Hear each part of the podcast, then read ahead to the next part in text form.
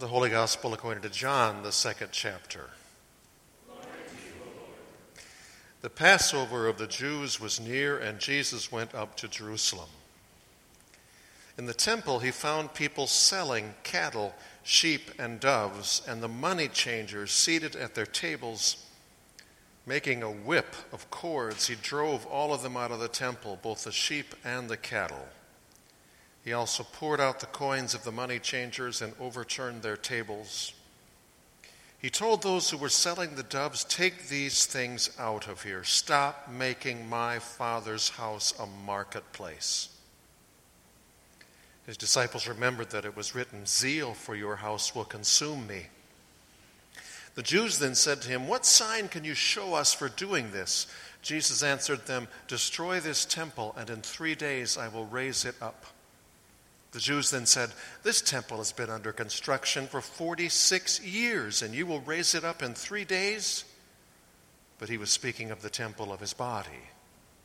After he was raised from the dead, his disciples remembered that he had said this, and they believed the scripture and the word that Jesus had spoken. The gospel of the Lord.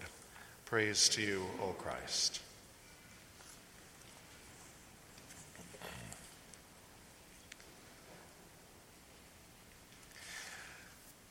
Well, that gospel reading begins with Jesus going to Jerusalem to observe the Passover, which of course means that that gospel reading actually begins about 1300 years earlier.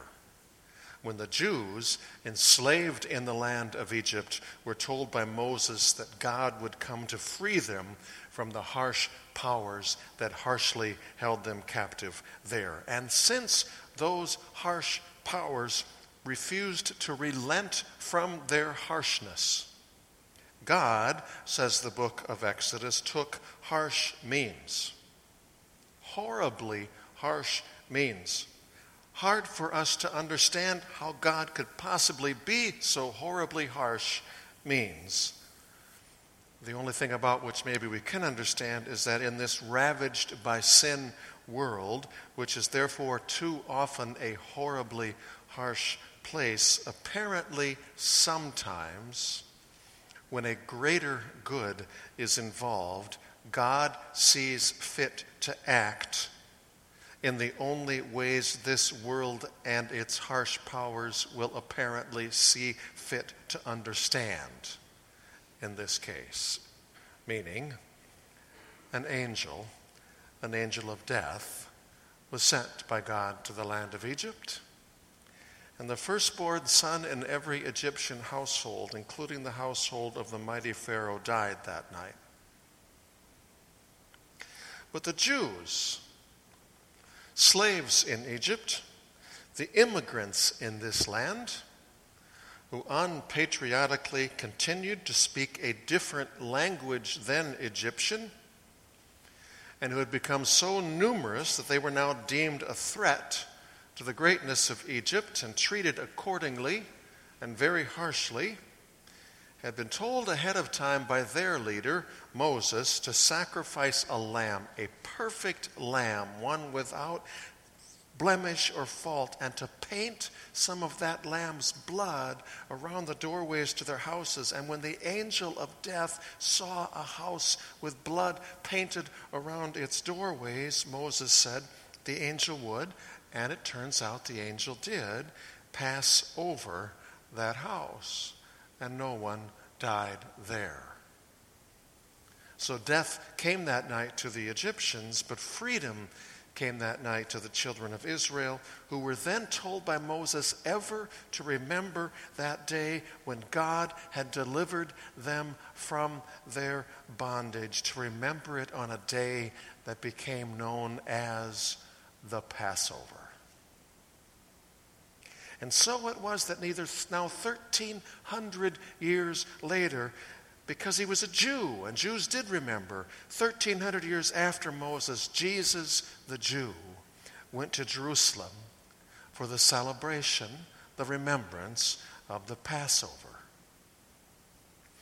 Approaching the city from the east, he and his disciples passed over the peak of the Mount of Olives, where they caught their first stirring peek of the old city of Jerusalem and the temple right there in front of them. They then made their way down through the Kidron Valley and then rose up again and entered through the eastern wall of the old city, that gate located there, entering directly into the Temple Mount and the temple courtyard, except upon entering the temple courtyard, the first thing Jesus noticed was not the temple, but the chaos.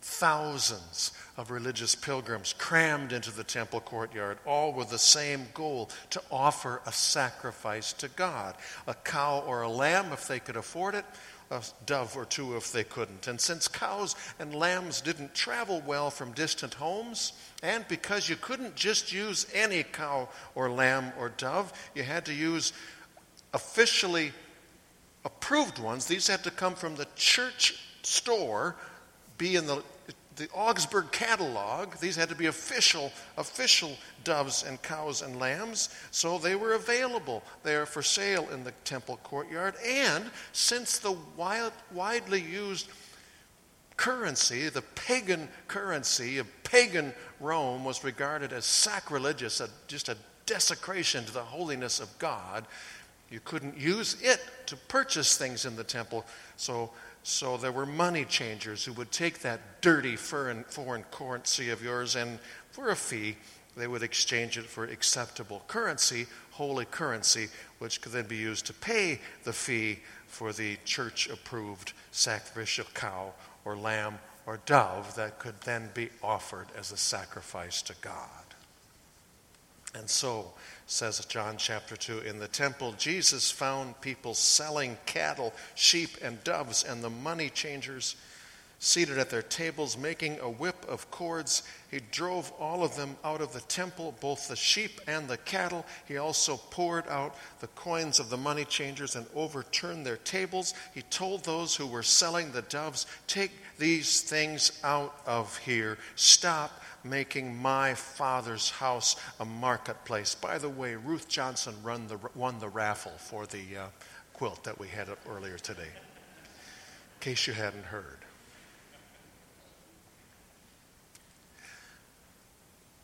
This is the day often remembered as the day that Jesus got mad,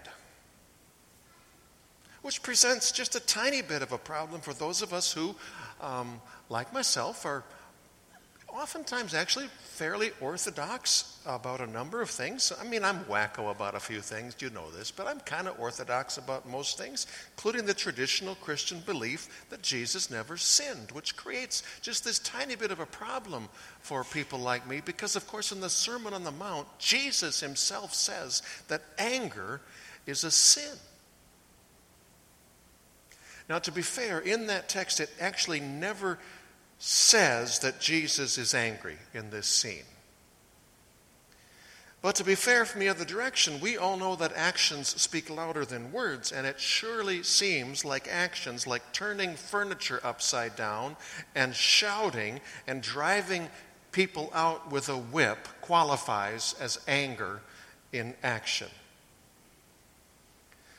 The book of Ephesians will wade, later wade into it by suggesting that anger, in and of itself, isn't inherently sinful, but rather it depends on what anger leads you to do, or perhaps what anger leads you to not do, that determines the sinfulness or the not sinfulness of it. As in, I'm angry with you, and so I strike you anger leading to sin. That's Ephesians' take.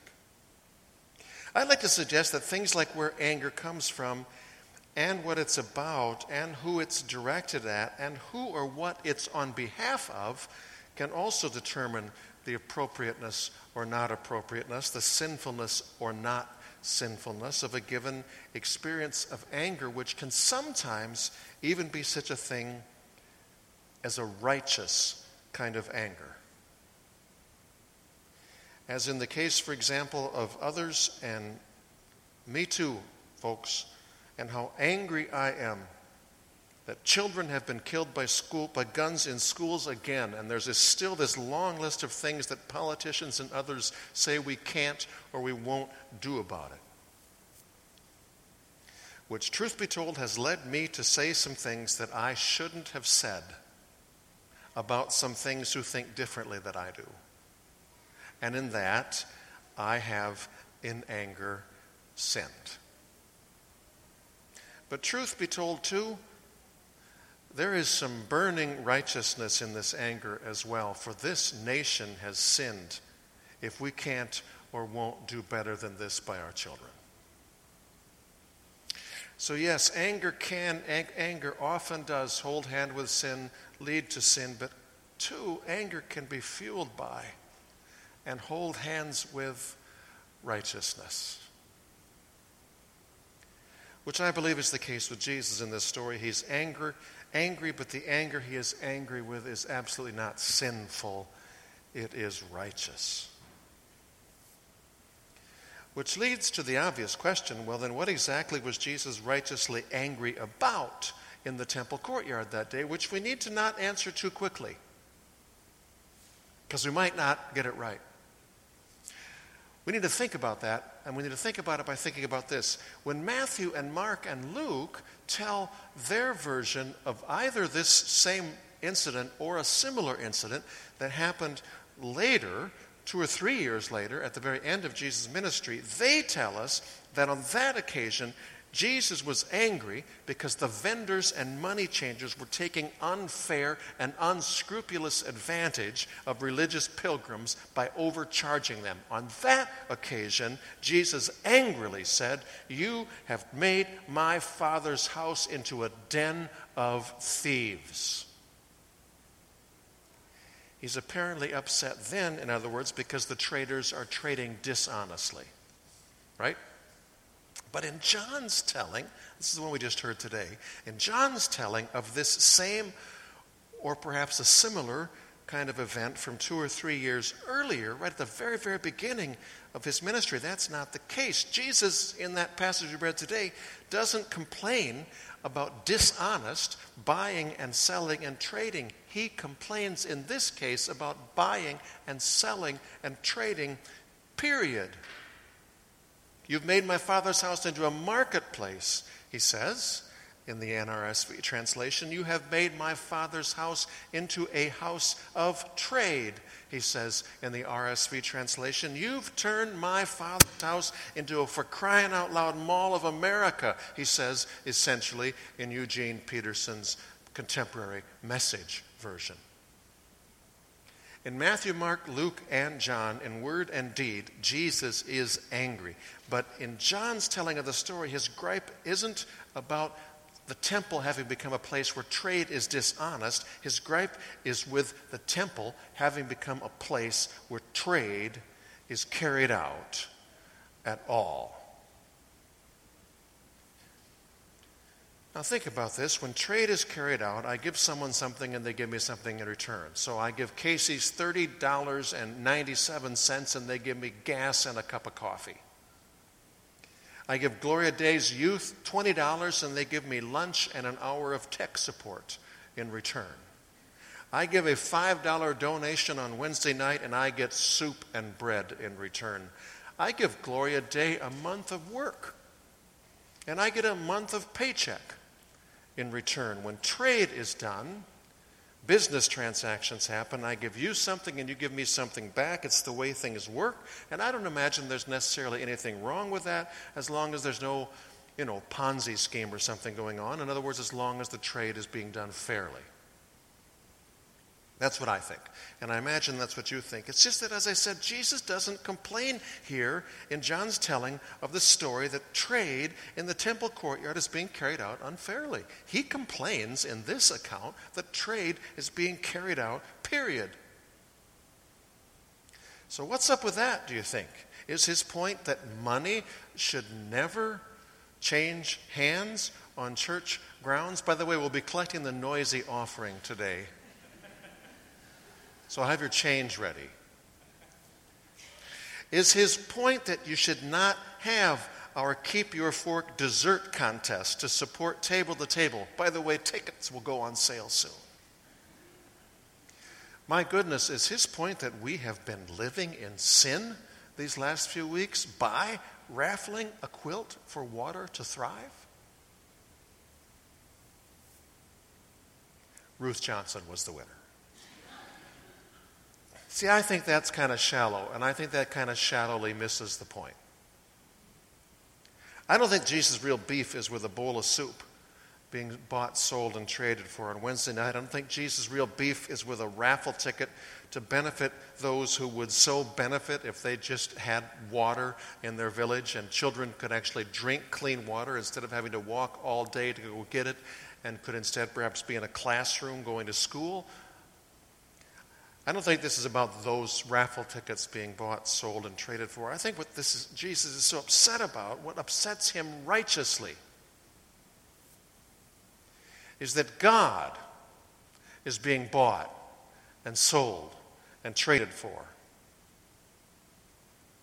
Because unlike that scene spoken of in Matthew, Mark, and Luke, Jesus is not in this case right about in, at the beginning of his ministry talking about a corrupt or dishonest system. He's talking right here at the beginning of his ministry, making dramatically clear that he came to this earth to turn upside down the whole darn system.